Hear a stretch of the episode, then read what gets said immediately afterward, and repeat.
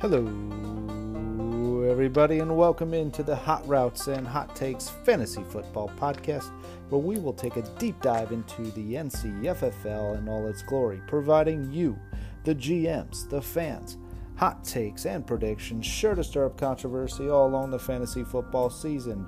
My name is Joe Norton, and along for the ride is Jared Campbell. Let's go!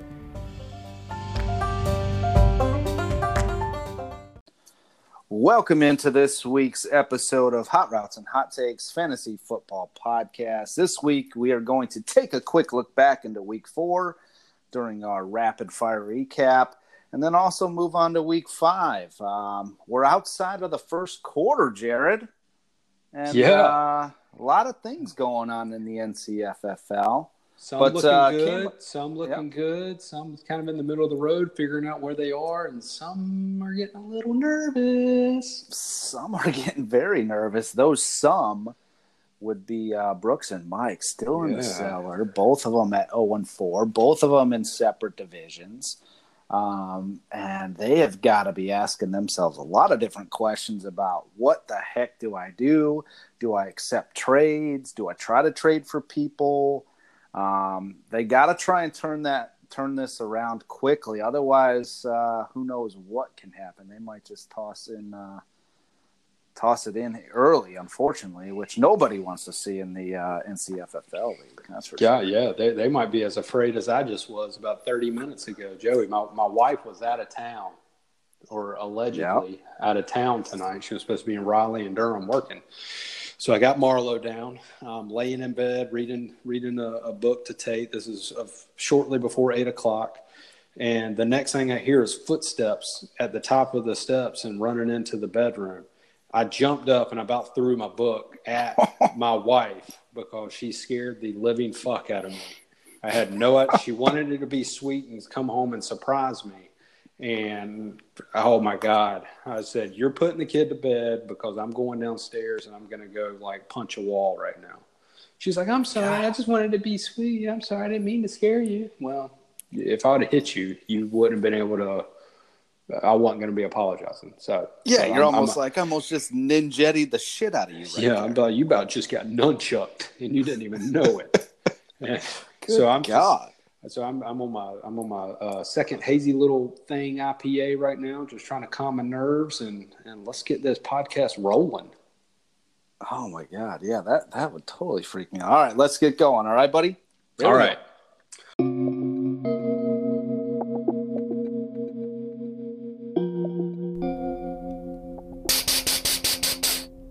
It's time for the weekly rapid fire recap.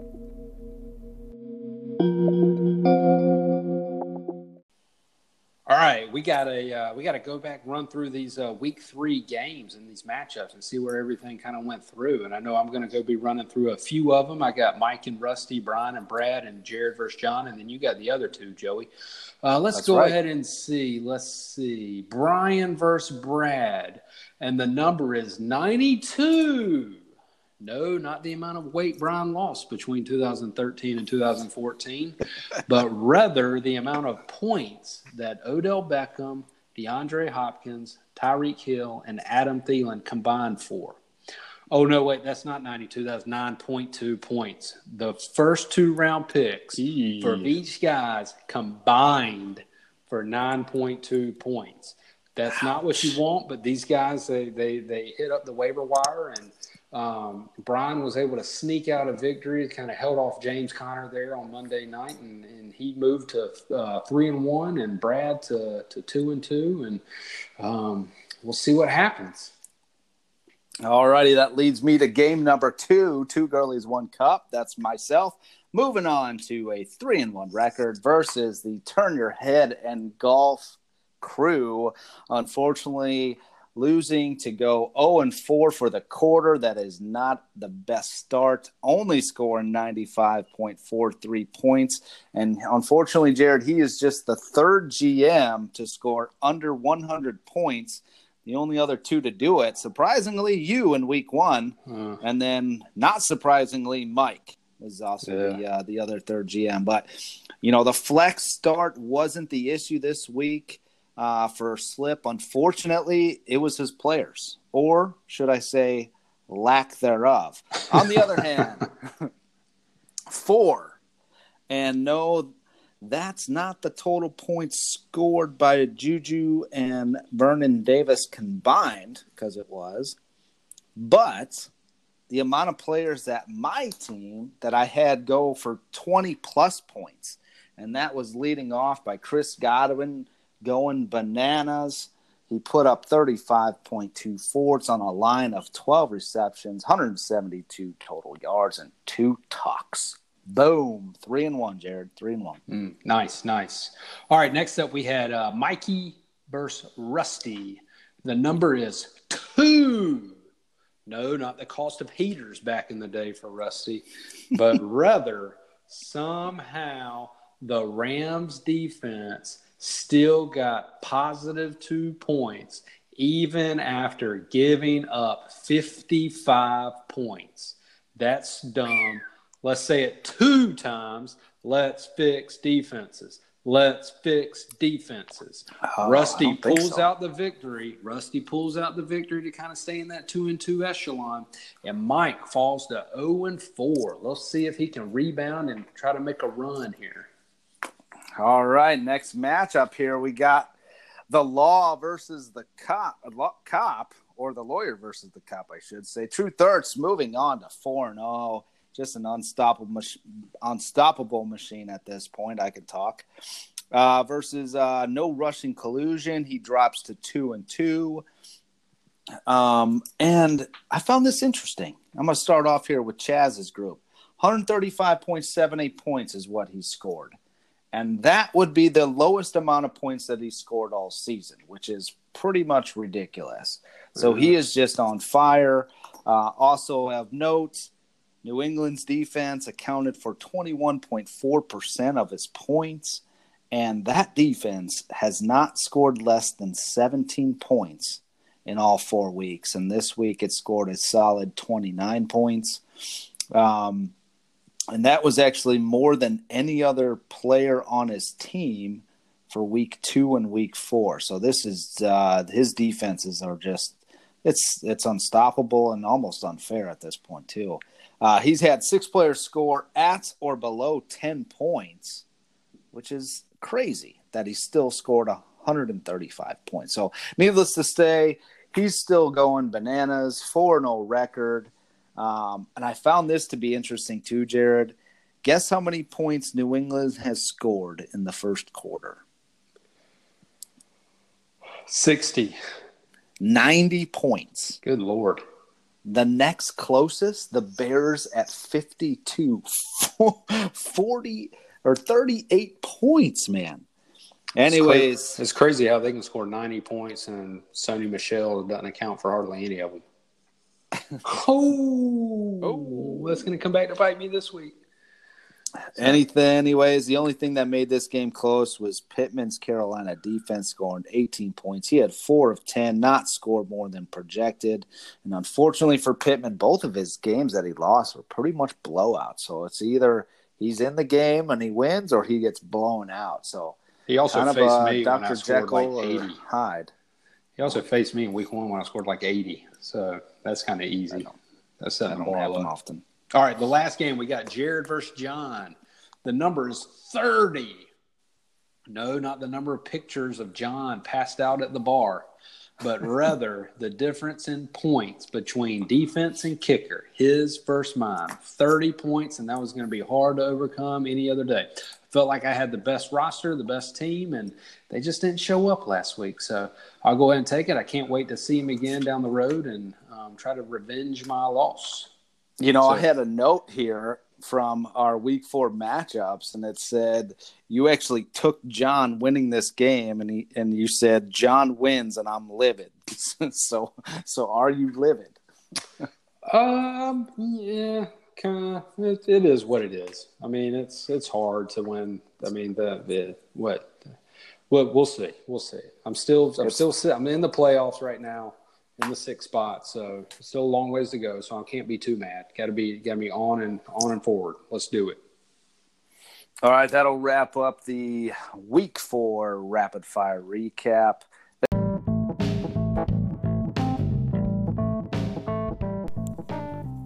U G L Y. You ain't got no alibi. You ugly. Yeah, yeah, you ugly. The good, bad, and the ugly.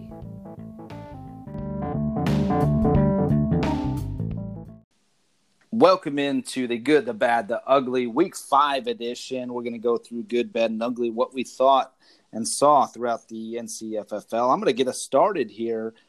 And for my good, I'm going to go with defensive teams. Um, it's just unreal. So 50% of the DSCs played uh, this past week scored 11 plus points, and four of those have scored 15 plus points.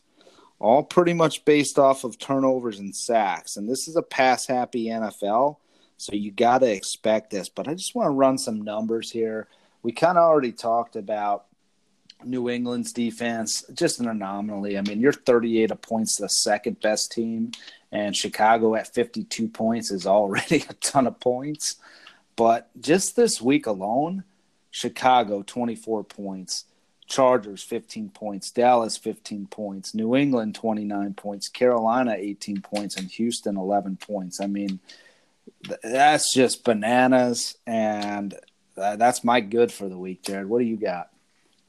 Uh, I did see a stat where I think the Patriots defense has scored more touchdowns than the Dolphins have this year. Wow, that's kind of bad. That's a old, old, old, I know Pazel kind of deep down is still a Dolphins fan, so it hurts him. Yeah, I know it hurts, it hurts a little yeah. bit. He, he says he, he hides he, it well, but it hurts. He has all this Panthers gear and stuff like that, but he's still he's still he's got that Dolphin stuff kind of tucked away somewhere to pull out on a when they kind of bounce back. So, but here's my good, and this was a, a controversy kind of around the draft night, but um, I I really like it. I see the the final two spots being determined by the playoff spots, final two playoff spots being determined off points. There's two Tell GMs, two GMs that are sitting at 0 and 4 and they might be starting to scramble a bit. We don't really know where their mind's at, but they're only 60 points back from the playoff berth. So there's still a long ways to go. So even if it doesn't shape out that way, um, I think that last kind of week 12 and week 13 is going to be real interesting because you're not going to be just going against your opponent that week, but you're going to be looking around at the other people who are kind of trying to fight for those final two spots. It's going to be it's going to be fun.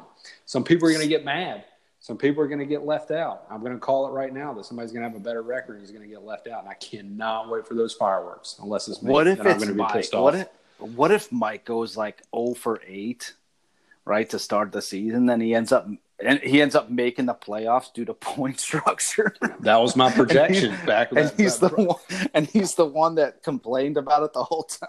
The the the the week one podcast, the preseason, I projected that oh. Mike was going to make the playoffs off of points, and he was going to have to eat some crow right there. It's just going to be it's going to be fun. As long as I'm not the one who gets booted out, I'm happy with it. Yeah. Bottom line, boys, don't give up. You might be 0 4, but you still got a chance. All right, let's move on to uh, the bad. And my bet is going to be on Brad's team this week, and that's going to be Dak Prescott. And that's because he scored a solid 10.2, or excuse me, 10.92 points. But here's the kicker he's got Carson Wentz. And Carson Wentz was sitting on his bench. And Carson Wentz sat on his bench with 22.10 points. And if he played Carson Wentz, Brett goes to three mm. and one, and Brian's sitting at a solid two and two. And what we always say is dodge injuries and guess right. That's right. And he guessed That's what you say. And he guessed wrong. And unfortunately for Brad, he chose wrong, and it cost him this past week. I will say, in his defense, though, the theme against the Packers is you just run, run, run, run, run. So, I will, will well, yeah, but that's that's that's that's tough. That's tough. Um, my bad is actually my bad. And like Brad, my ability to guess right. Joe, you look at my, you're like, oh, Jerry, you got blown out this week, man. Well, let me go ahead and backtrack to last Tuesday where I had Matt Stafford queued up in my waiver to drop Josh Allen for Matt Stafford. And then last minute, I canceled it out and just said, "Now let's see how it plays out. I think I might like Josh Allen's floor." So they're win of 16 point difference right there. Mm. I really wanted to go Darrel Williams over James White, but right at the last minute, I pussied out. There's an eight point difference. I felt, I'll, I'll, be honest, I felt good about Tyler Boyd. I forgot how shitty Andy Dalton was, but I felt good about Tyler Boyd. And I, I said from in the middle of the week, I said, if, if uh, Chris Godwin plays, then I'm going to sit Mike Evans and play Tyler Boyd. But if Chris Godwin doesn't play, I'm going to play Mike Evans. Also, was tempted to keep Seattle's defense. Okay. So I really wanted to keep Seattle's defense because I had them the week before, and I was like, I heard Arizona's offensive line's not good, and maybe Seattle can just kind of cause havoc there. And I drop them, and I try to go with a home team instead of Seattle's defense because I had them the week before, and they just they were terrible against the Saints. But man, if I'd have just stuck with Seattle, not made the move, went with Williams, and kept Stafford going, I would have beat Johnny by 0.7. But mm. that would have been a hard parlay to pull off. So I there's a lot of things that. that. needed to yeah. happen right yeah, there. I can't. I mean, but I had it right there. It was decisions. It was either this or that. It wasn't like if I'd have done this and then of all that, it was either if I would have played this one or this one. That I had the points there and I just left them. So I'm going to say that's my bad to to Miles of Chubb. This loss this past week's on me.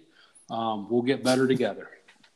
Well, that's kind of funny that you picked your bad as yourself because I picked the my ugly as you as well. And you look Whoa. at it as an optimistic point of view not me. I see 41 points on your roster and that's coming from six players. And really the only thing that even remotely kept this thing close was nick chubb at 37 points. Otherwise you get absolutely throttled. Uh, oj howard 16 total points the only person on your team with less total points to this point is Rashaad Penny, who's at 14 points, and he's a backup running back right now to Chris Carson. I mean, he also had he's also been inactive the past two weeks. So he's still got there's, okay. So he's been inactive for the past two weeks. He's yeah. got 14 points. OJ Howard's played four games. He's got 16. The tight, tight end positions, it's a graveyard, man. It's, there's oh, like three tough. guys, and then everybody else is just kind of like all clumped in the middle. But yeah, OJ Howard is going to be. Uh, it's going to be a Sunday is going to be a game time decision for OJ. I don't know about him in real life, but for Miles of Chubb, he's a game time decision Sunday. Yeah, you're uh, well. Either way, your two week winning streak dies. Uh, and I think you have some serious concerns. Among those moving forward to be OJ Howard and then Josh Allen, you know, who's throwing three picks and zero touchdowns. Um, I I think you move off of both of those players. I don't know if you trade anyone. Don't know who's going to want to trade for OJ Howard. I think you know Josh Allen's more of a drop at this point, but that's a decision you're going to have to make. But God, that was ugly. I got some I got some things in the works. You don't worry about it, buddy. You worry about you, not me. You you worry you worry about getting to at least. Hey Joe, let's try to focus on getting to 5 let's try to get to the playoff. Before, five wins yeah. is try to you get to five wins. Five wins.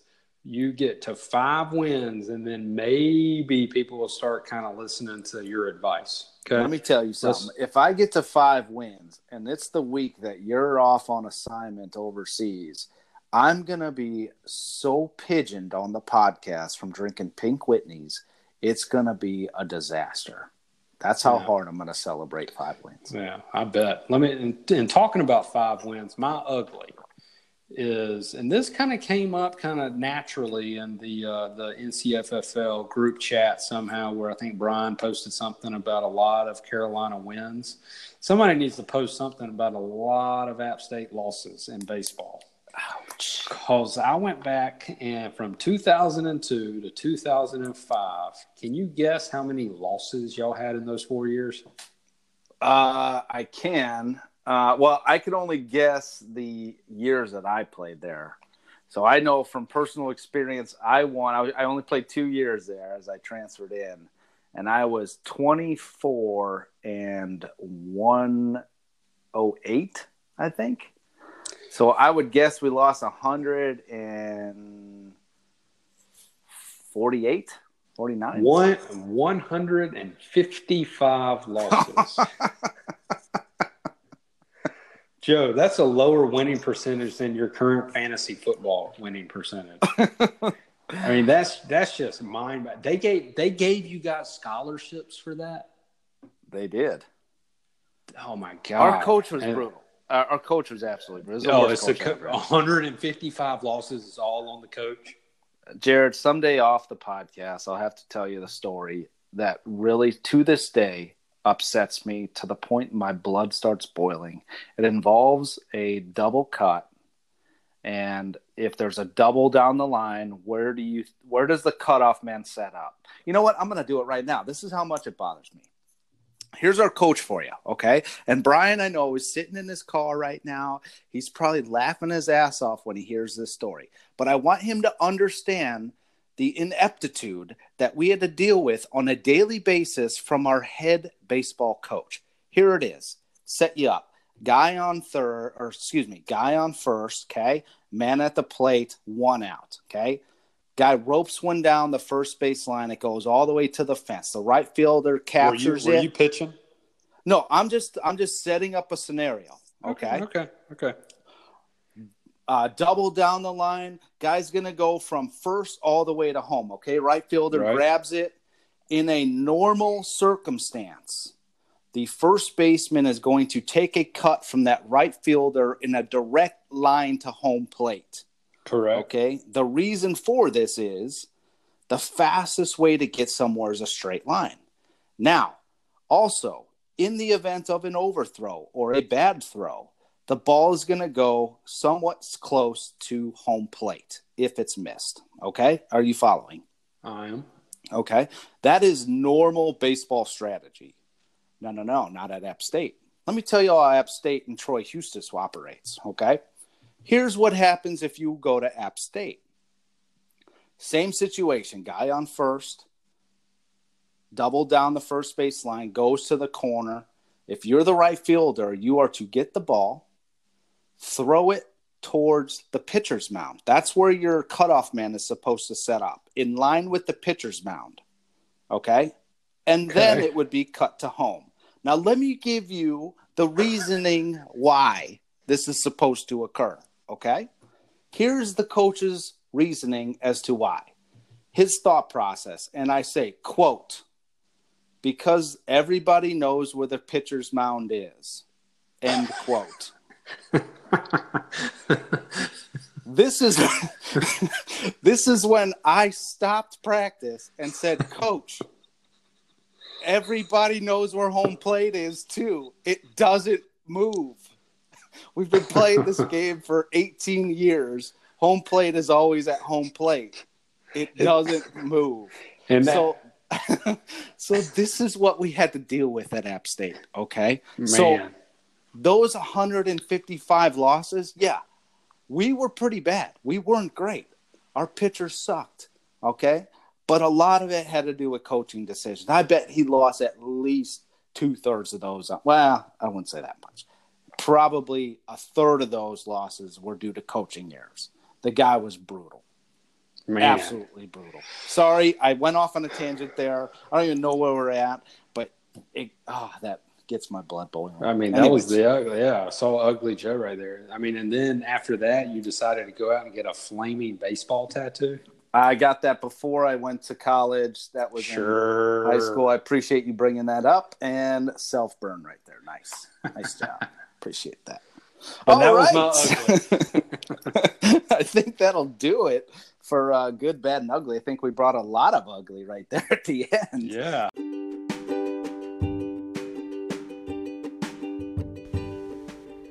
Hey guys, we all know someone that's stressed out about something, but stressing out about hair loss is a thing of the past. And I bet you thought there was never a real solution. Now there is, with Keeps. Keeps is the easiest way to keep your hair. Look, there's no magic cure for baldness, but by starting Keeps now, you can keep the hair you have and get your treatment without leaving your house. Get Keeps, the easiest way to keep your hair. Go to keeps.com to learn more.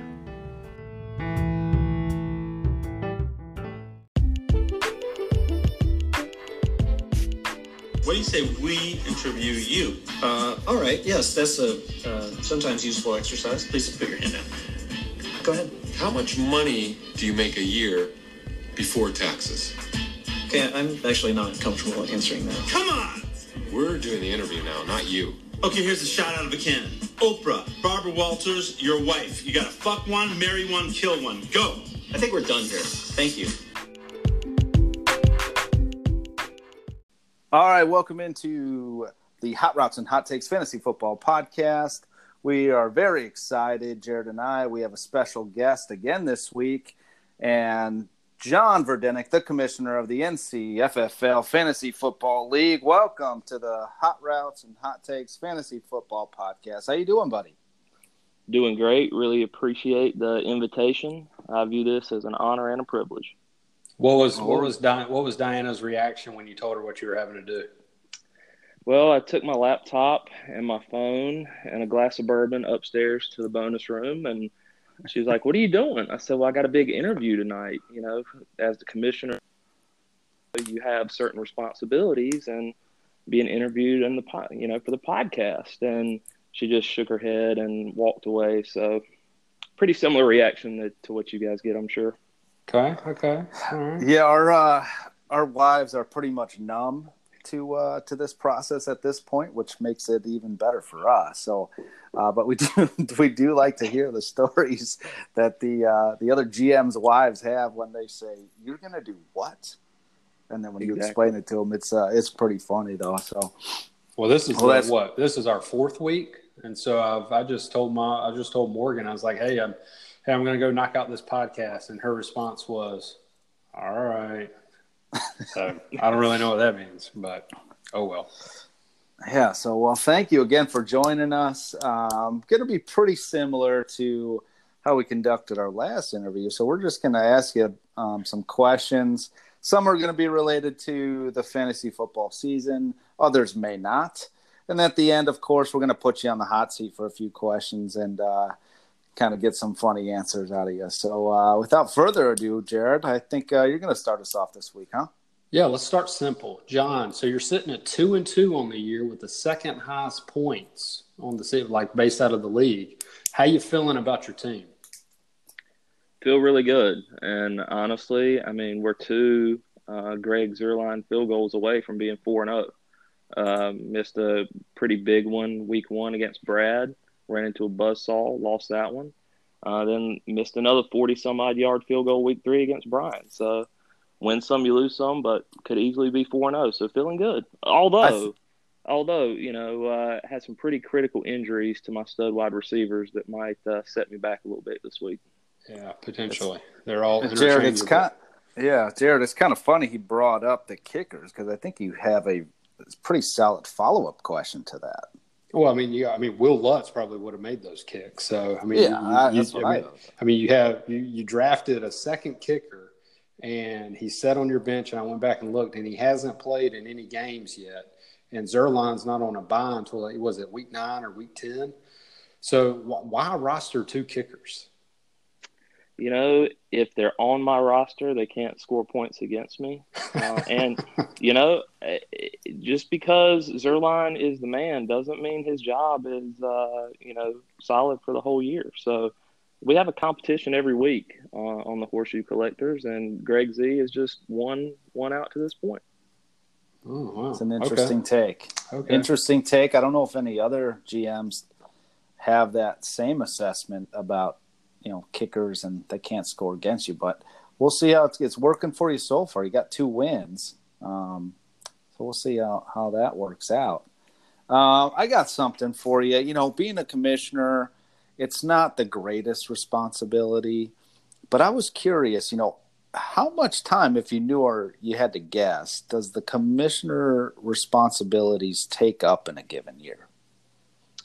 It really varies uh, based on how many trades we have and and I remember or not from draft night, um, which I have to go back and you know kind of connect the dots on, especially this year. But uh, I would say you know twelve hours max a year, not not too bad. I mean, you got waffled this draft night, and you were struggling to put Yeah. together everyone's team. It felt like.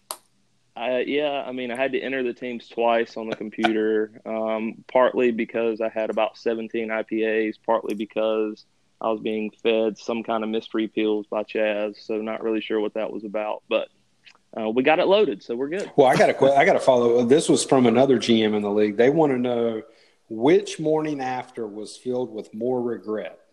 This year's draft, when you realize you drafted two kickers, two defenses, and three quarterbacks, or the morning you woke up with frozen peas on your leg to help with the swelling after kicking down a mailbox the night before.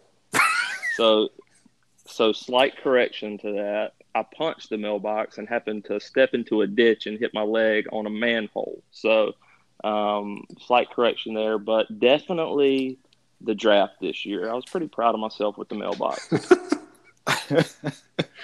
What? So you were sober doing that, right? Uh, no, not not even in the slightest bit. Goddamn FedEx. Absolutely. Uh, so let's bring it back to uh, the NCFFL specifically. And, uh, you know, I think everyone would like to know, you know, if there was one rule that you could change within the NCFFL, what would that be? Hmm. This is going to be pretty controversial, but I think the one rule I would change would be to have six point passing touchdowns for quarterbacks.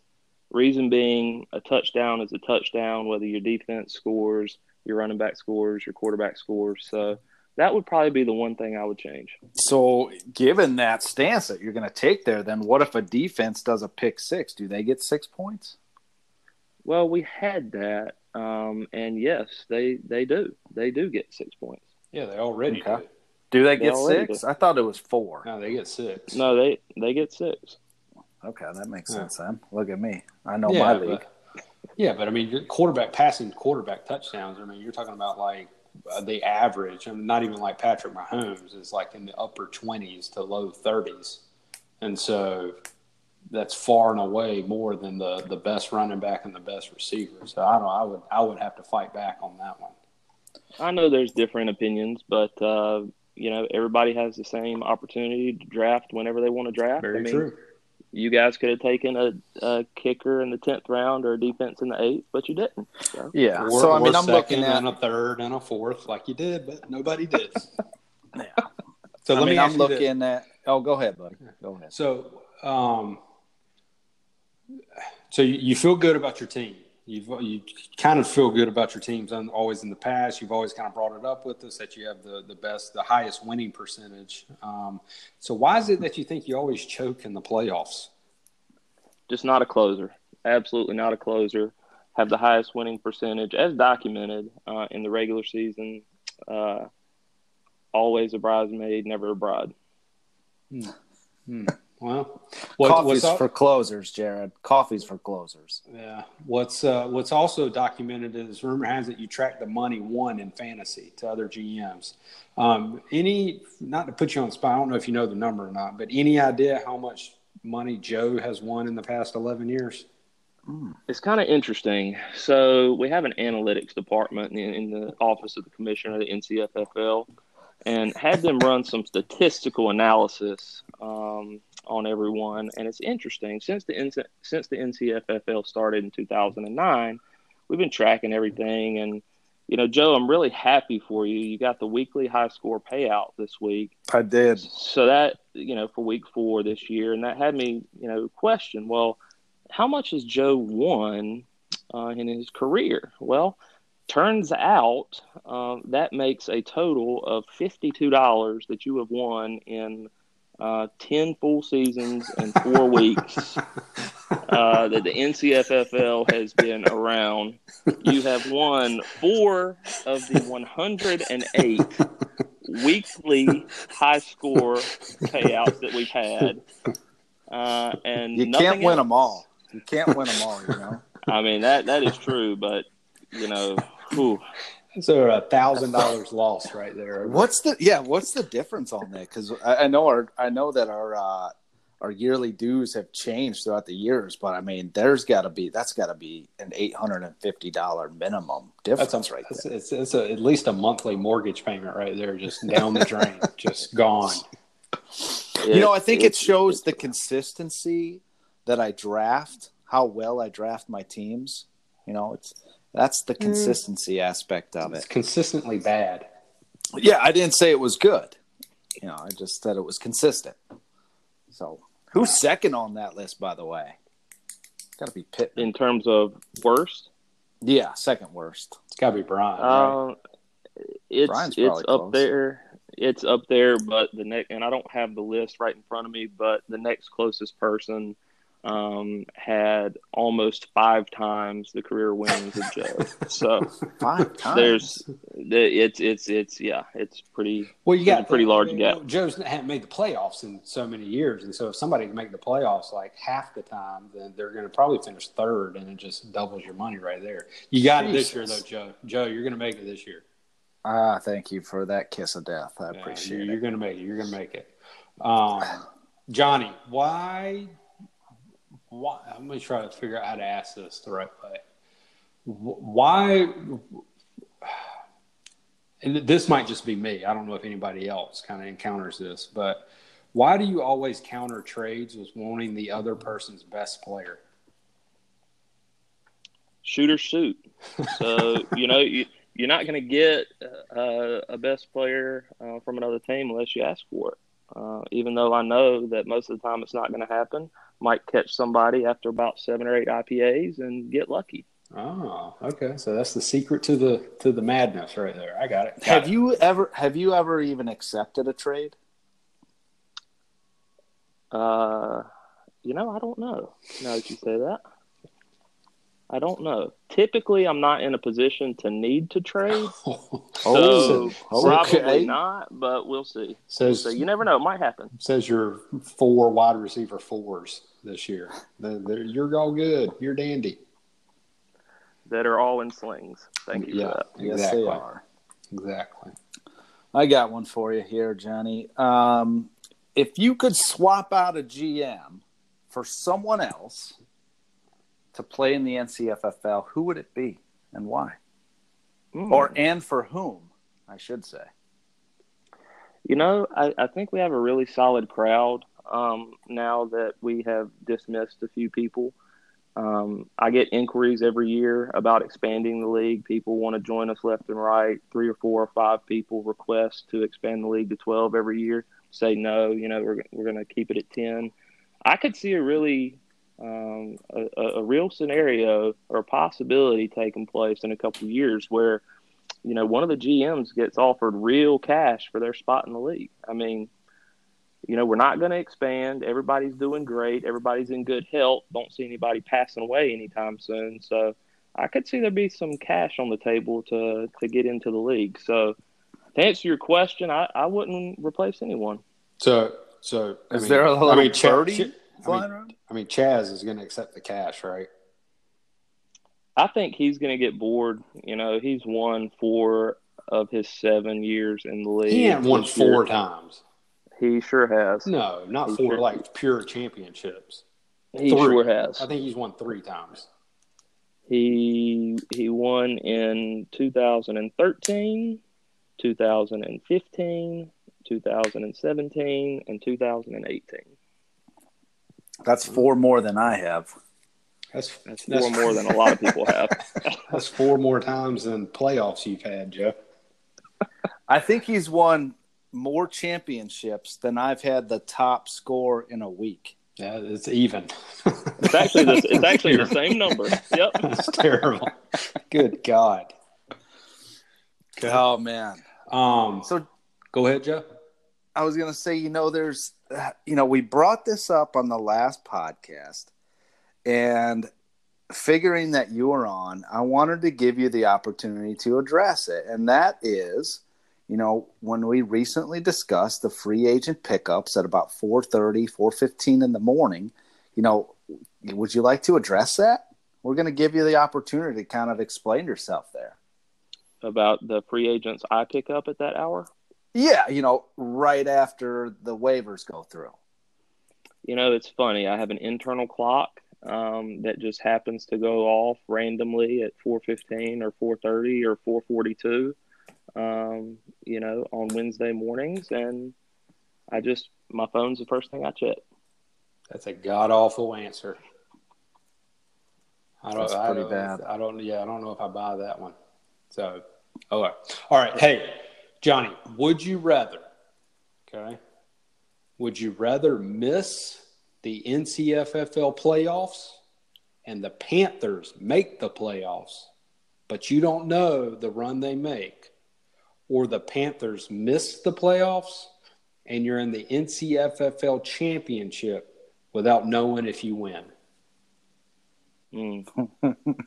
And that's this a year. mou- on, that's, a, this that's year a only. that's a mouthful, is what that is. Well, so this year, given my situation uh, in the league and the Panthers' situation in the league, Cam, you know, really uncertain. Uh, our offense running through basically one player. I would have to say, um, me being in the championship game, not knowing uh, the outcome because I just don't. I don't think the Panthers have the team to make a run this year. and because you're a Steelers fan, no, false. I don't know. There's some questions about that. I got one for you, and this is uh, this is going to be around defenses, and just wanted to get your thoughts. There's been a lot of rumblings around about altering the defensive point scoring and things like that, and I was thinking to myself, what would be your thoughts on removing defenses as a whole, but adding a defensive player to the lineup?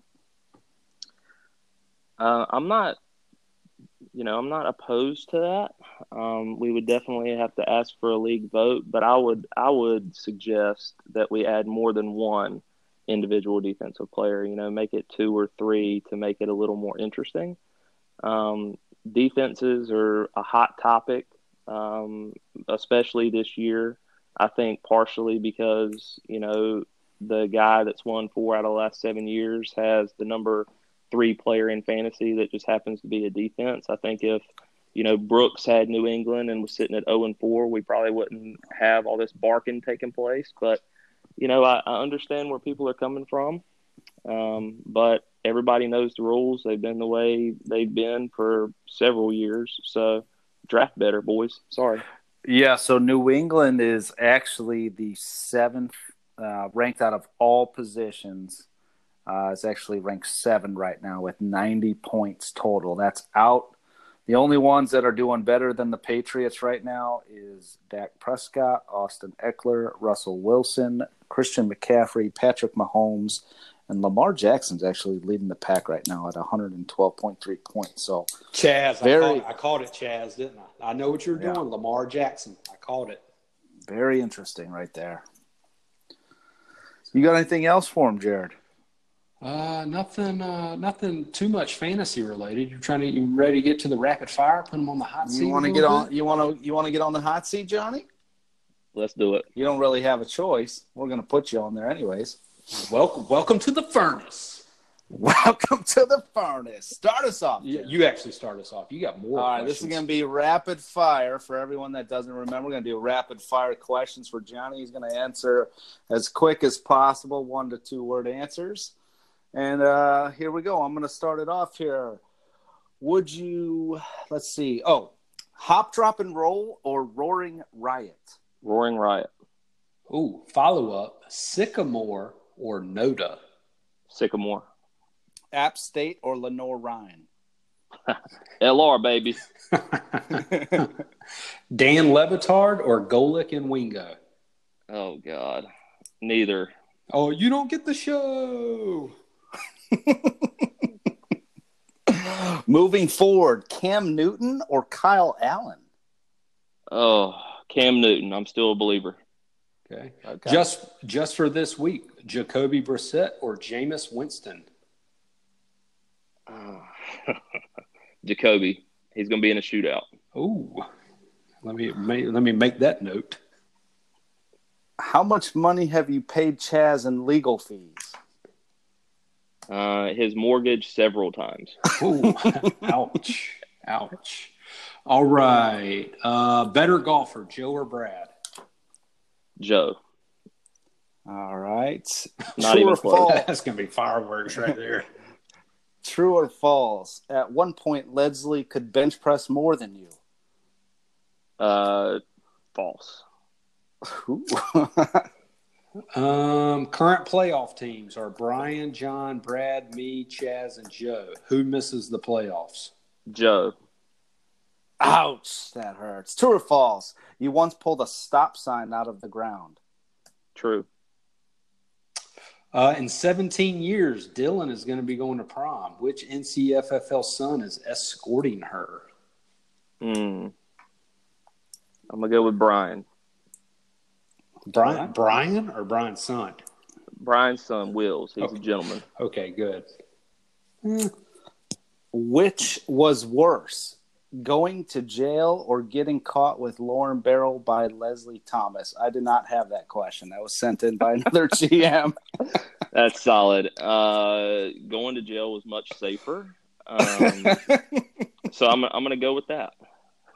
All right. Good sport. If you had to move out right now and move in with another GM, who would it be? Brooks.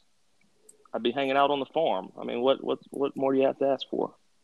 It's Are the you farm still- or OIB. That's all he's in between. That's true. Are you still a Denny Hamlin fan? Um, interestingly enough, I did see that he's third in the standings, but haven't watched a race in probably eight years. So no. Okay. Uh, you got an upcoming anniversary. What's the plans? Um, probably laying low. We're going to New York City for a wedding, and then uh, you know maybe try to throw baby number two in. Ooh. Hey-o. Let's see. Let's see it happen. All right. Steak or sushi?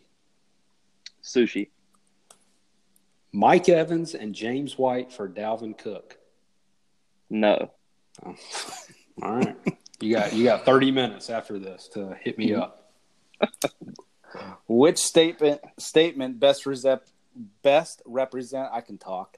Which statement best represents your golfing game? Drive for show or putt for dough? Drive for show. I can't putt to save my life.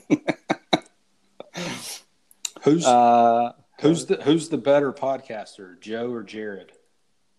I'm gonna have to go with I'm gonna have to go with Joe, given all of his intros. They're dynamite. Oh, come on. I came up with some of them. uh, would you rather be the commissioner of the NCFFL or put your nuts in a mousetrap? Hmm. Just once in the mousetrap. Correct. Hmm. Commissioner. What about being tased? Commissioner. I've, I've been seen that tased. video. I've, I've seen that video. I was there. You got any more? I'm done. I got two more, Johnny. One's controversial.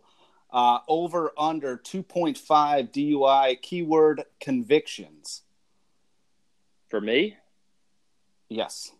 we're going under. Okay. And then final question. You can only drink one for the rest of your life. White Claw or Miller Lite? Jesus.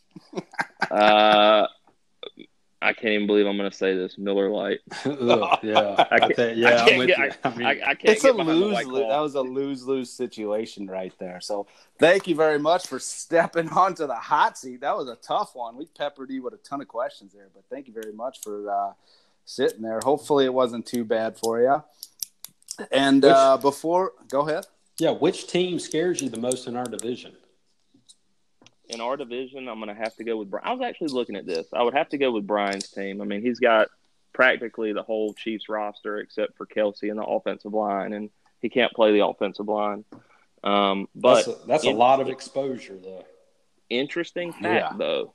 Interesting fact: the Chiefs play New England week 14 and the Bears week 16. Those are pretty tough playoff matchups for his boys. So uh, he scares me in the regular season, but I scare myself in the playoffs. I've been, I've been, uh, it, it's proven that I'm not a closer. So probably beat myself.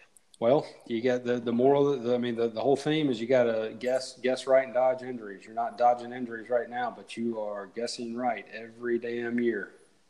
And That turns is out I'm true. 50 50. So Yeah, You it are happens. guessing right. So hey, before we let you go, I got one more question for you, and we got a pretty big matchup here. I'm sitting at three and one. You're at two and two, um, and you're it looks like you're favored just a tad over me based on the the current projection. So I know you probably wouldn't not pick yourself to win, but what do you think about this matchup? Well, I think it'll be close, uh, but I think two things. One, I hate having players on short weeks, and I think you have three that play on Thursday. That's not good mm-hmm. for you. Nelson Agholor last week, thanks.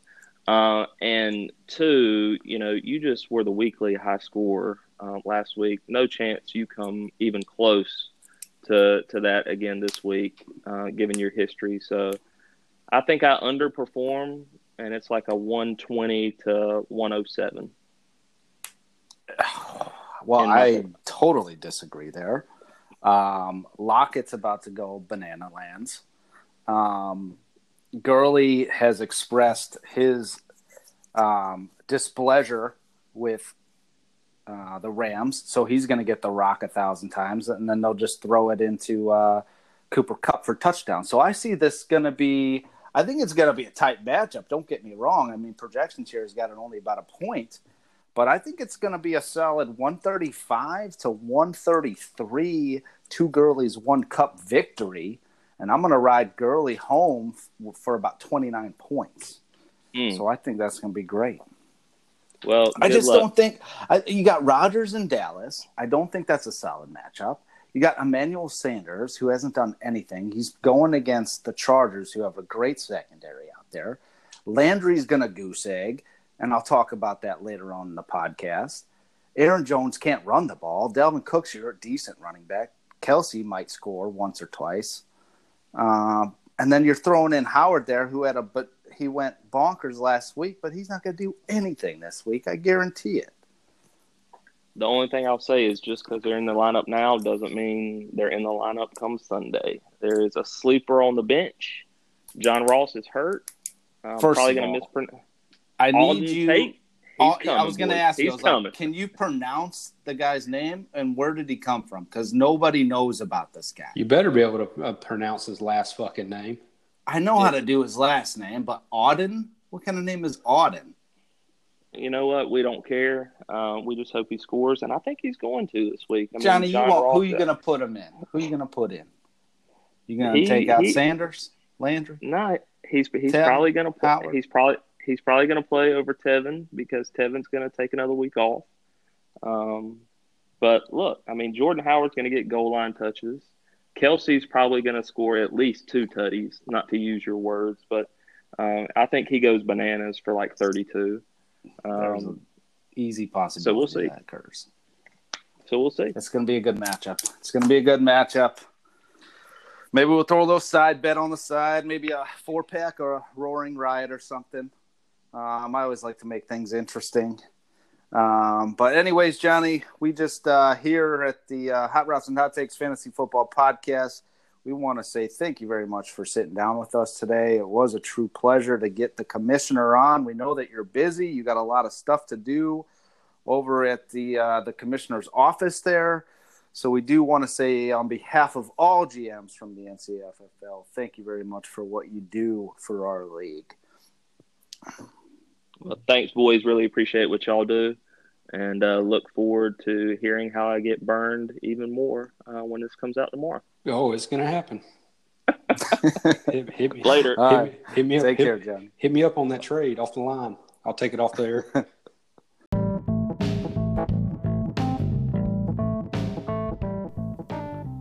it's time for you make the call.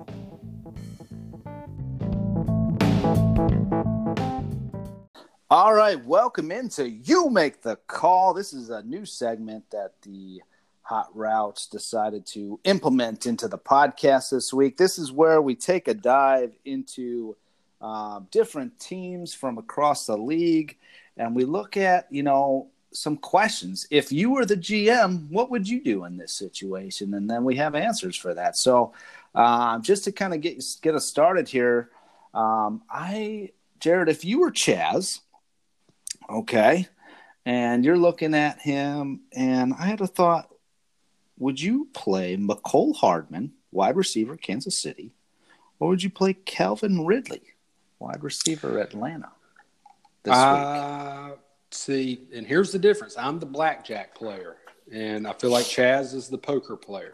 So as the blackjack player, I'd rather play Mecole Hardman and be a part of the the highest point total on the board this season so far, and let me be a part of that action. So I would go with Mecole Hardman over uh, Calvin Ridley.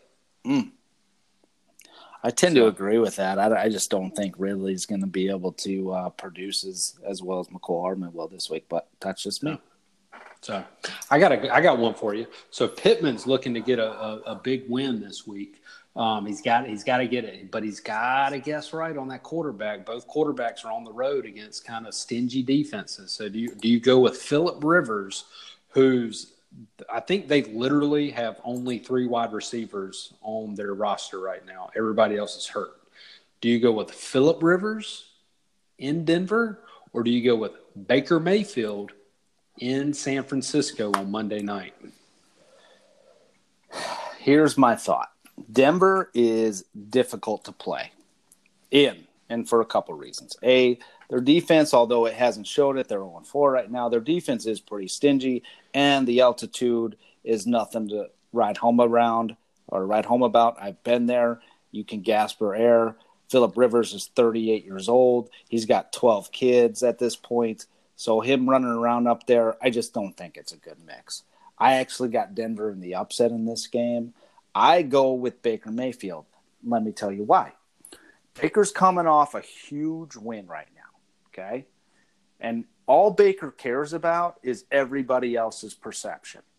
So he is going to go nuts trying to win this game at San Francisco. And it's going to be a tough matchup.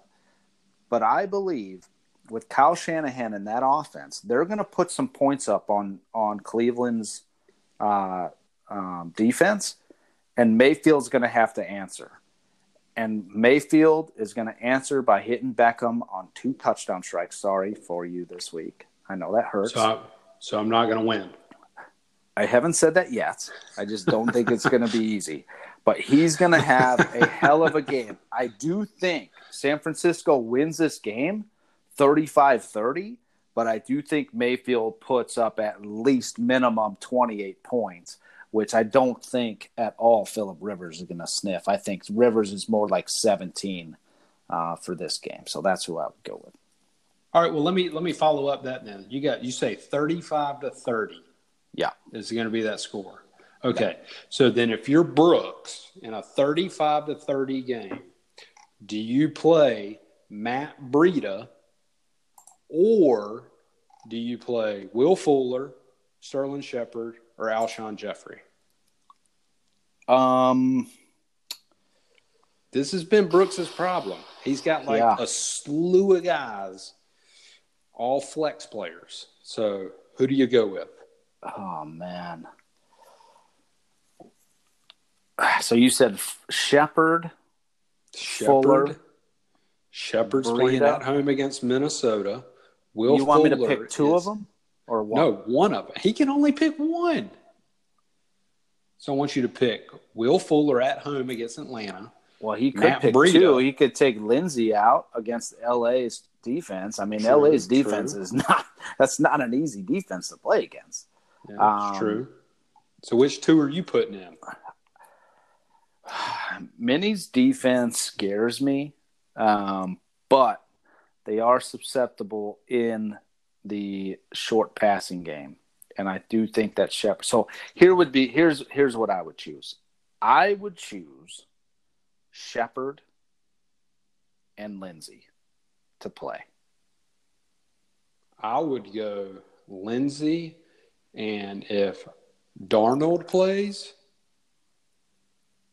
I like that out. I like that New York Jets Eagles game being a little bit better and Wentz being able to actually throw the ball, whereas after like midway through the second quarter, they're just going to run the ball to Miles Sanders the whole time. But also like Matt Breida. I think that Matt Breida is like five and a half yards per carry. He just hadn't gotten in the end zone, so he's not getting any love. I think, but how do you I guess my question is, Joe, how do you think that that game is going to have 65 points in it and you sit the running back in the game? You got to play uh, Breida. Yeah, I guess. Well, they got um, what the hell's his name? Uh, Tevin Coleman. I don't think's playing, but they have Mozart. so Mozart. Mozart. Mo- I don't know. the guy plays piano. Mozart. Mozart. I don't know his name. He's going to be pl- He's playing actually piano for solid. Breida running in the end zone.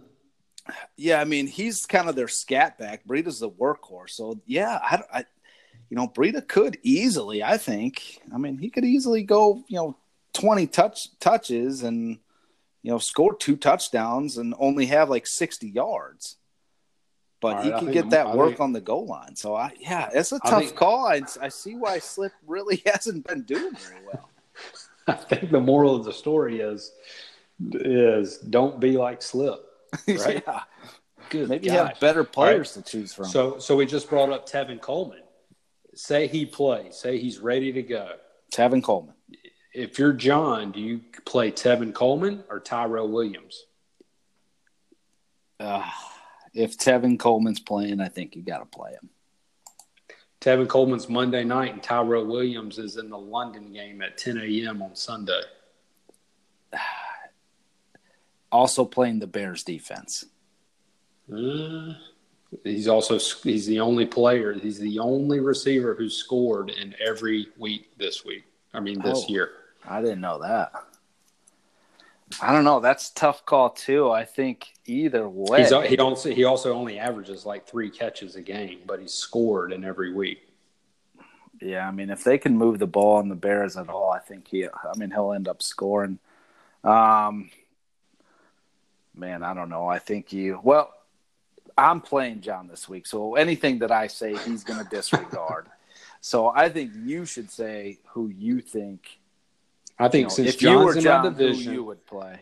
if John's in my division, I'm holding on to Tevin Coleman to see what he does Monday night. Okay, that's fair. Okay. You got any more? Yeah, I got a couple more here. Uh, looking at Mike. Okay. Uh huh. Damien Williams, Kansas City running back, or Frank Gore, Buffalo's running back. Let's see. Let's see. You make the call, Jared. Damien Williams or Frank Gore? Neither. I would move Joe Mixon into running back, and I would play Hollywood Brown instead. Ooh.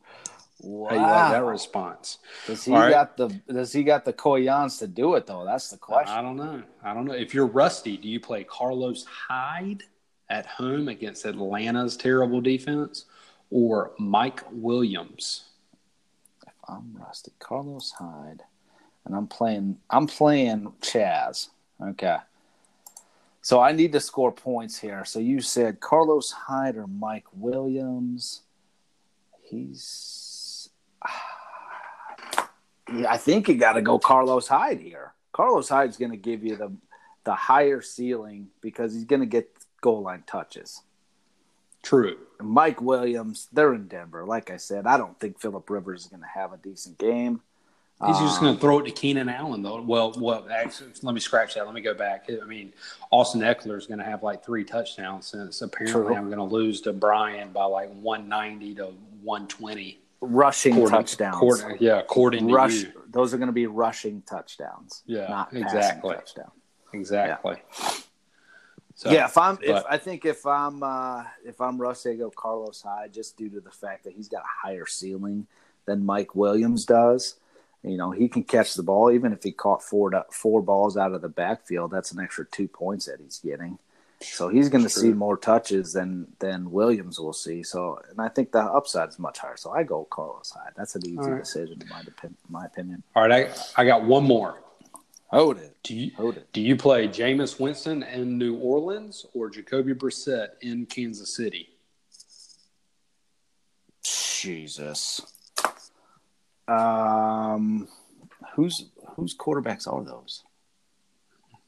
It's a, Or are you just trick. rant? It's a trick question. Sure, it's, it's it's random. We'll leave it at random. Um, you got to go with um Jacoby Brissett in in Kansas City, and the reason is he's they're going to be down, so he's going to have to chuck it no matter what. Um, and playing in the Superdome there, I think that's what it's called. That place is just it's a The gong Chiefs, show. they they play outdoors. Yeah, but the Superdome is indoors, is it not? Saints. Yeah, Kansas City. No, yeah, the oh Saints. yeah, yeah, yeah, yeah, yeah. I don't know what it's called. Yeah, Superdome, maybe. I think it's a Superdome, and that's that All place right. is a gong show. I mean, Yeah, you can true. barely hear yourself think. I don't think he's going to do well. I think you're better off playing Briss- Brissett. All right, so hold on. Before we move on, let me take some notes. So drop Josh Allen, pick up Jameis Winston. All right, I'm ready. All right. So you went opposite of me. I appreciate that. Yes. Hence why I asked it. All righty. Um, we let's see here. Okay, so Brooks, another difficult. Uh, we already went through that one. Yeah. yeah. He's Um, just, just so- a disaster. So here's one. I think this is a very difficult one. So Duke Johnson, another Houston running back, or Ronald Jones. The Uh, Ronald Jones, Duke Johnson sucks. okay, that seemed pretty quick. Yeah. Ronald No, Jones has no. had one decent week. Yeah, but he, he's he's trending upward, whereas Duke Johnson is trending downward. Hmm. So Ronald Jones reminds me of like, not even Lamar, a bad Lamar Jackson back in the day, where he- when you pick him up, you think he's going to do well. He does shit for three weeks. You drop him. The quarterback. No, Ronald Jones, not the quarterback. The You running he, back. you said he reminds you of Lamar Jackson. Oh, did I say I meant Lamar Miller. My fault. My Oh, fault. yeah. Like you pick him up, he does shitty for three weeks, then you drop him, then he goes, you know, gangbusters the next week. You pick him back up on a flyer, he goes back for zero points. I just don't know what this guy right now at this point. So hopefully he does well. I've had him on my team, I think, like four different times between the last two years. But what do I know? I'm not. A, I don't hope he does well this week. No, I hope he doesn't either. I don't like them. Oh. All right. All right, so that'll do it for Jared. You make the call.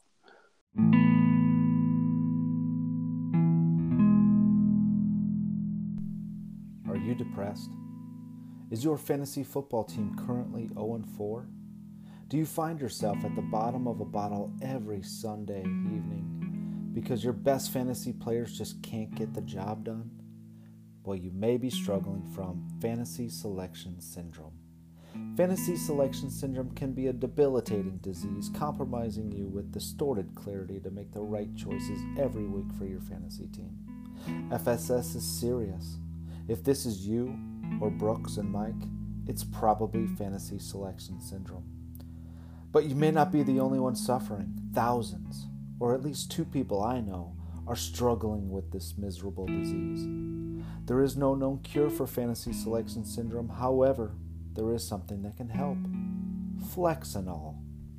Flexinol is a pill, and just two pills twice a day of Flexinol won't cure fantasy selection syndrome, but it can numb the pain of having to witness the incorrect choices that fantasy selection syndrome causes.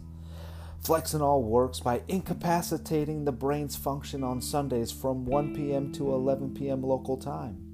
Flexinol eliminates pain that fantasy selection syndrome causes, both mentally and physics- physically.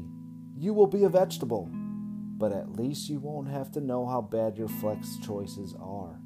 Some side effects include loss of vision, loss of motor skills, continuously checking your fantasy score, and pooping your pants. So if you're suffering from an incorrect flex play and week after week of losses, don't blame yourself. It's probably fantasy selection syndrome. And with Flexinol, you can numb the pain of disappointment week after week without embarrassment. So call 555 wrong pick. That's 555 wrong pick and pick up your free bottle of Flexinol and wash those miserable weekly decisions away with drugs. Call now.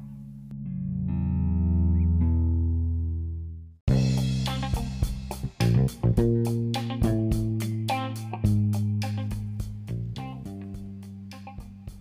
comes the boom or bust.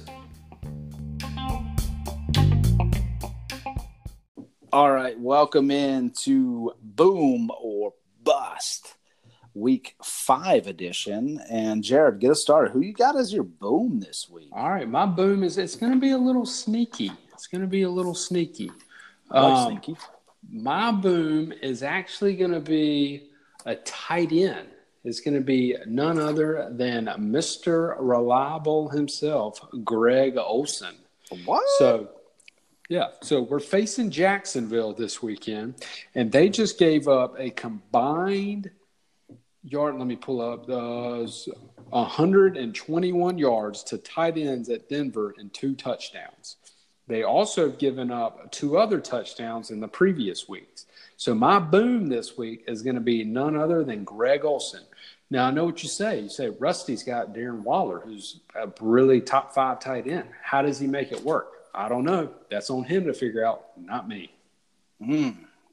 I like that boom. Actually, I do think he's uh, he's going to have a great game. I don't know about a couple tutties. I think he'll get at least one touch though.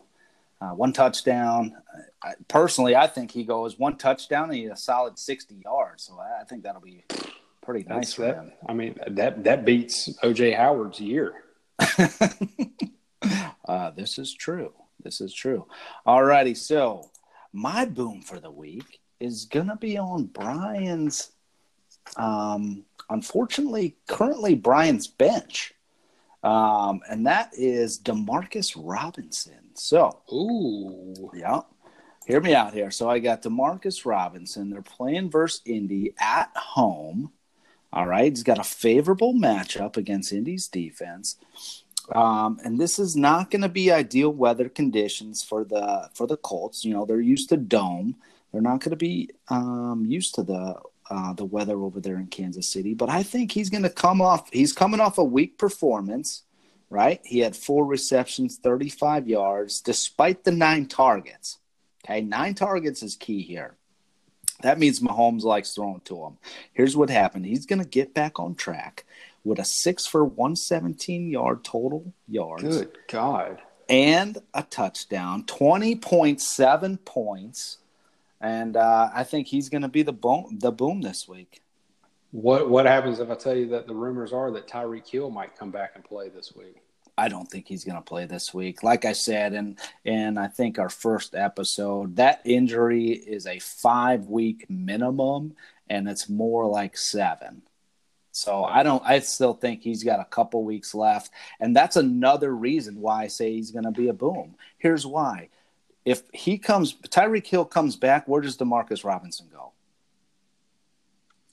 Uh, to the bench. to the bench. He doesn't want to go to the bench. He wants to keep playing and build himself up. So he's going to go bananas Okay. this week. He's going to prove to Andy Reid that he can be out there and he can perform. And I think he's going to do it this week for sure. So I'm going to lose this week, is what you're saying. I didn't say you were going to lose. I said Yeah. Demarcus Yeah. Robinson's going to go boom. Yet you didn't say I'm going to lose yet. Okay. Not right. yet. That's Whatever. true. We didn't Whatever. get to that segment. That segment's later on. All right, so we got let's all right, let's move to our bust.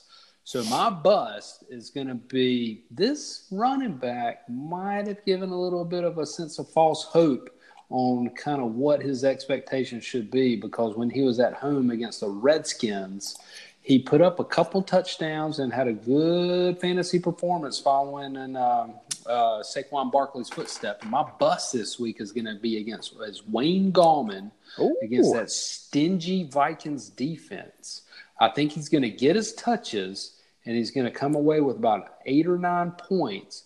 But if the GM has a better option, it might be worth considering sitting. I'll tell you one thing. The Vikings defense is so pissed off right now of what happened last week when the Bears just owned the Vikings. They're going to come out balls to the wall and try to make a point on this. That's all I'm saying. I don't think Gallman's going to do anything. Nothing. All right, my We'll bust. My bust is going to go to John's team, and I actually went with two players. Now, just to preference this, for the last two weeks, my bust, both of them have hit. So just to make sure everybody's paying attention, okay? The first bust that I picked up and this was in week three, I believe, was let me look back here. It was no, that was week four. Nelson Agholor. How many points did Nelson score last week? Let me tell you, zero. Goose egg. Did John win? He did win, but Damn it. but my bus hit, so I'm happy with that. The week before, I said um, wide receiver for Houston. Uh, what's his name? What's his Hopkins. name? Hopkins. I said Hopkins. Hopkins would not score 10 points two weeks in a row. Sure as shit, nine points. Two of my busts are hitting. So here we go. Here's my bust of the week to make it a three-peat. I got both of John's players. These two guys are coming off their best fantasy performance of the year. Okay. Weird. Jordan Jordan Howard, 31 points, 105 yards total, comes back to earth. He sits on 53 yards total, no touchdowns. Okay. 53 yards total, no touchdowns. Nothing. Five points. The other guy, Jarvis Landry, coming off a monstrous 20.70 points this week, eight receptions, 167 yards. Cleveland's got to travel to San Francisco on who has been on a bye, so their defense is rested. Landry continues to be a ghost this week behind Beckham, who has the hot day. Landry goes for six catches, 44 yards, no touchdowns, fumble, lost. That's my projection. Damn. Bust. That's bold. And all I heard was OBJ was going to be the hot one. So, yeah, I'm for sure losing this week, right? It's a tough matchup for you, buddy. Tough matchup. Uh, we'll, we'll see. We'll see. Well, that'll do it for this week's uh, segment of Boom or Bust. Bust.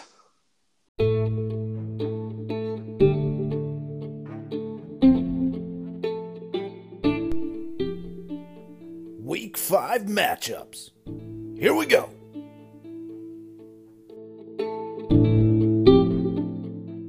All right, welcome into week five matchups. Uh, this is where we're going to dive into uh, the next week's matchups here, see who's going to win, who are the losers are. Just a little quick recap for last week. So, Jared, both of us went two and three last week. Uh, that's going to move your year-to-date record to a 13 and seven, and I'm a solid even 10 and 10 on the year. So, let's get this thing started. We have first matchup two Gurley, one Kupp, a three and one record versus Johnny and the Horseshoe Collector, a two and two record. Um, projected at a 128.52, while Johnny's at a 129.52. Uh, and he's favored by 51%. So, who do you got, Jared?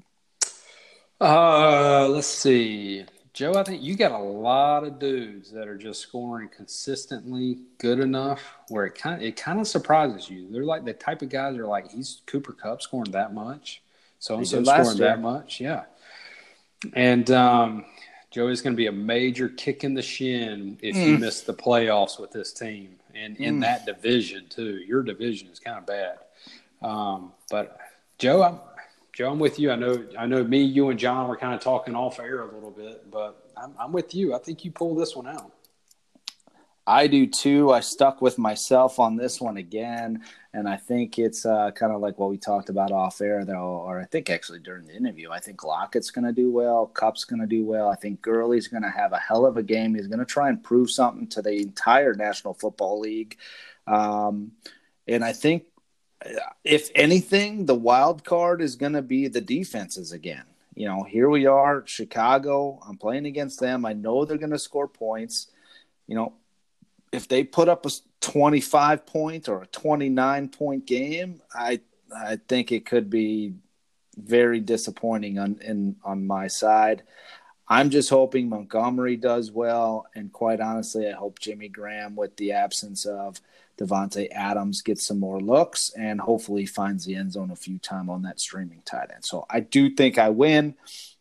If I had to guess, I think I said uh, 135 to 130 but I do think I move on to four and one. So, all right, moving on to the next matchup. That's going to be Connor Air and Brad with a two and two record versus Mike and points versus win, who is oh and four, oh and four. The 123.59 projection for Brad versus a 121.41. Brad's favored 52%. Jared, who you got? The Packers are terrible against the run. So this is going to be Zeke's game where he scores at least 25 plus, and it's the one that leads Mike to his first win. Yeah. Brad's got some tough matchups too, so I think he's going to struggle finding the end zone. Um, but yeah, I got I got Mike in this one. I'm agreeing with you. Here's why I think Cooper's going to do well against Green Bay. Um, I think Watson gets back on track against Atlanta.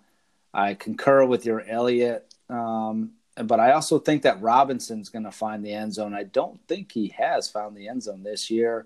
Uh, and then furthermore, I think Dissly's going to continue to do very well. I really wish I would have outbid uh, Mike for that guy back in the day, but I do think that he pulls this off. I I think Jacobs is not going to do anything against the Bears. Uh, I actually can't wait to watch that game. I think that'll be fun. Um, and I I don't think I think Connor's kind of on the mend here. I don't know if he's the same James Conner as he was last year. And there's someone in his back heels. I forget who that is. That Jaylen Samuels. Sam- Come Samuels? on, man. Jay That- Sam. Come on. That dude looks that dude looks good. I don't know. NC State? NC State. How about that? Uh, I do think Thielen gets back on track, and Hopkins maybe has a little bit better game, but Hopkins has been kind of the weak link too there. So I think Mike pulls it off here as well. All right, Okay. moving on. So we both got Mike on that one. Just making some notes here. So moving on, we have no Russian collusion, which is Pittman, a two and two record, currently in the eighth spot versus Turner Head Golf, another 0 and 4, 0 and 4 team in tenth position. A 122.90 for Pittman and a 123.88. Tight matchup here based on projections, actually giving the favorite over to uh, Brooks, or Slip, I should say. Uh, who you got, Jared? Uh, I think this is going to be Brooks's year where he draws the short straw. And so going into Monday night, it's going to go down to Monday night where Brooks has Kittle and the Browns kicker Seibert. Brooks is going to need 21 points from those two people. Kittle's going to get 13, and Seibert's going to only get six because of a missed 48 yard field goal just before the half. Pittman wins. Brooks goes to 0 and 5. I want to say Brooks just because, you know, nobody likes to see 0 and 5 in their league. Uh, that's kind of why I chose Mike. And so I'm. I can't do it. I can't do it. I think he gets throttled.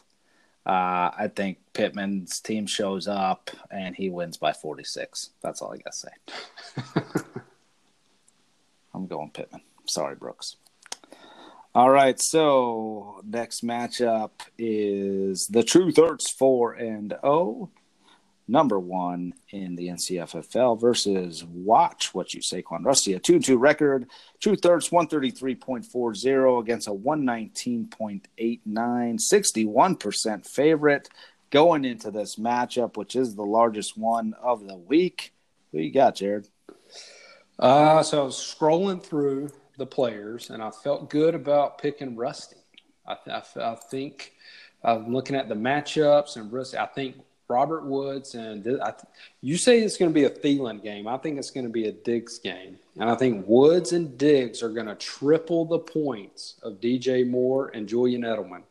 But then I get all the way down and I realize that the Patriots defense is facing the Redskins, and that's going to be at least 20 points right there, which would be the second lowest total of the Patriots defense for the season.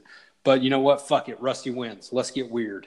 Wow. Wow. I am not going to look at Rusty winning. I think this is an easy roll for um, for Chaz again, as much as I hate to say it, because the guy has been absolutely on fire. I think he easily moves to five and oh, and I think he steps on the jugular with McCaffrey, Edelman, and Moore, and Lamar Jackson. And just to make matters worse, on Sunday night, Marlon Mack puts two touchdowns on the board. Ooh. to make it a 50 point win for Chaz. So I got Chaz in this one easily. All right, moving to the mm. final matchup. We are going to see Brian and Sherlock Mahomes, a three and one record, versus yourself, Miles of Chubb. And yeah, I wonder, I wonder who you're going to pick. you're sitting at two and two. Uh, a projection of 121.39 versus a 114.44. However, that 114.44 is a little bit misleading because you currently don't have a defense. What? Jared, who do you got?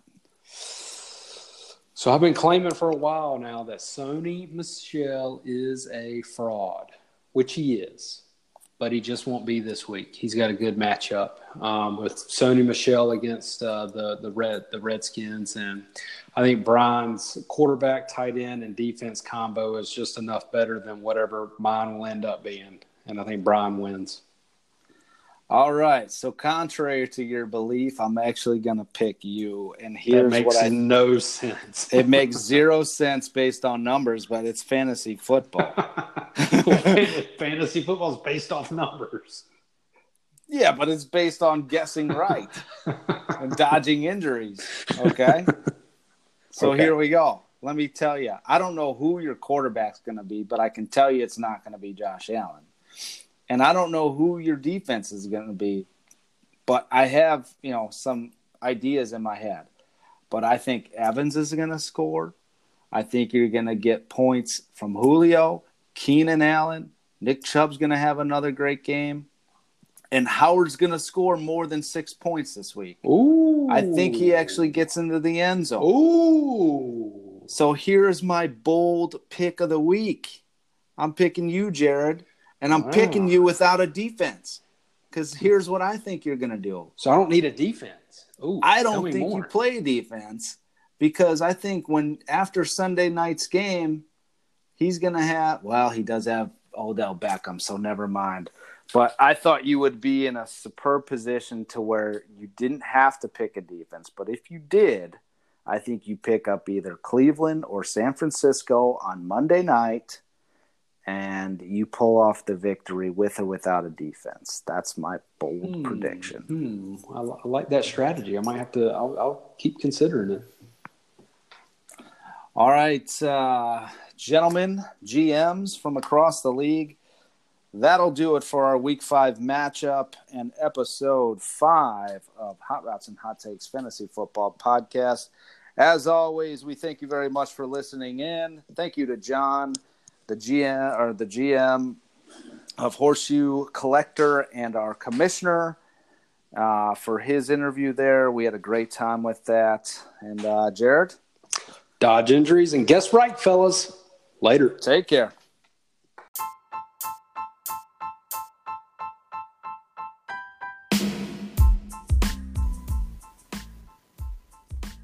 Thank you for listening to this week's episode of Hot Routes and Hot Takes Fantasy Football Podcast. Just as a reminder, if you'd like to get in touch with us, there's a way to do that. Please go to anchor.fm website or the Anchor app, search Hot Routes and Hot Takes Fantasy Football Podcast. There you can leave us what's called a voice message. We'll receive that message, and if we like what we hear, we may feature it on next week's podcast.